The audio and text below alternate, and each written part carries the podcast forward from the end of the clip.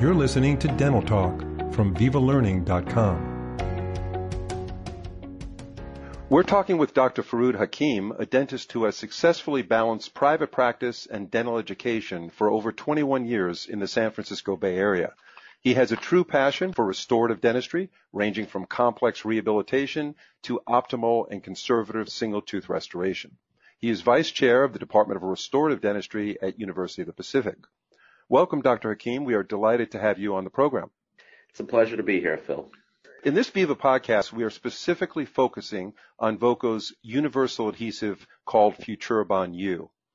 So, Dr. Hakim, in what way is Futurabond U considered a universal adhesive? Well, you know, Phil, uh, universal is one of those generic buzzwords we use in dental materials today. And that said, there's not really a universally agreed upon set of criteria that would define an adhesive as being universal.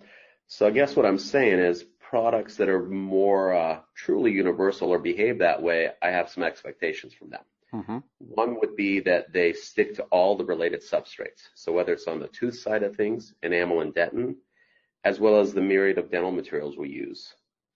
Um, additionally, I would like it to work in a variety of etching modes and how we condition the tooth.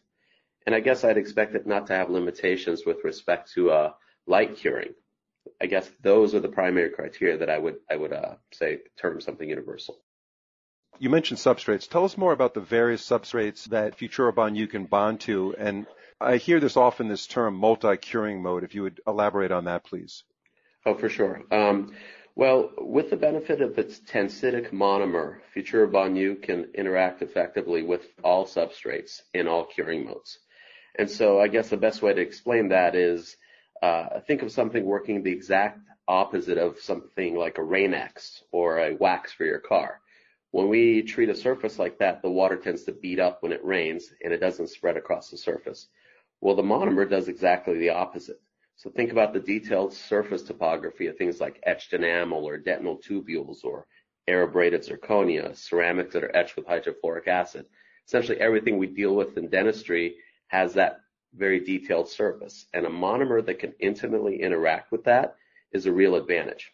Mm-hmm. As far as the multi-curing, Futurabond has its own dual cure activating agent within it, and that'll help drive the conversion even when light penetration is not possible, like when you're doing post and cores or deep buildups or bonding opaque prosthetics. It works both in, with dual cure, self-cure resins, and without the need of an additional activator. What exactly does it mean when we hear the term flexible etching approach? Um, I guess over the years, both dentists and dental developers have formulated three different strategies for etching tooth surface. Um, total etch, which usually means phosphoric acid is involved, a self-etching primer, or a selective etch. And either, each of these strategies provides a certain advantage in a given clinical circumstance if you were to poll a group of uh, opinion leaders these days, I, I, would probably venture to say most would agree that selective etch might be the best approach. But at the end of the day, a decision is best made based on what you're trying to do and what you're trying to bond to. Is it dentin? Is it enamel? Are both involved? Point being, Futurabond Universal's flexible in that it functions in all of those modes. Regarding Futurabond U, is there any other unique features you want to share with us uh, about the product? Um, you know, Phil, I probably would add that it only comes in a unit dose delivery, and that's an attractive feature because it's going to lead to consistent chemistry and eliminates the uh, risk of cross contamination. Mm-hmm. And also, since the chemistry is activated through kind of a dual blister pack, um, essentially a mix on demand design, the integrity of the chemistry is never in question. This has been a point of question with certain universal adhesives that contain all the ingredients all at once simultaneously in one bottle. Mm-hmm. Finally, I'd probably add the low film thickness is a big advantage. It's an important point when we're thinking about indirect restorations and procedures, bonding and crowns, inlays, onlays, things where if we were to add a layer or a thickness, our restorative materials may not seep the way that we intended them to. Okay, so all around, it sounds like a, a phenomenal product. It's been on the market for how long now?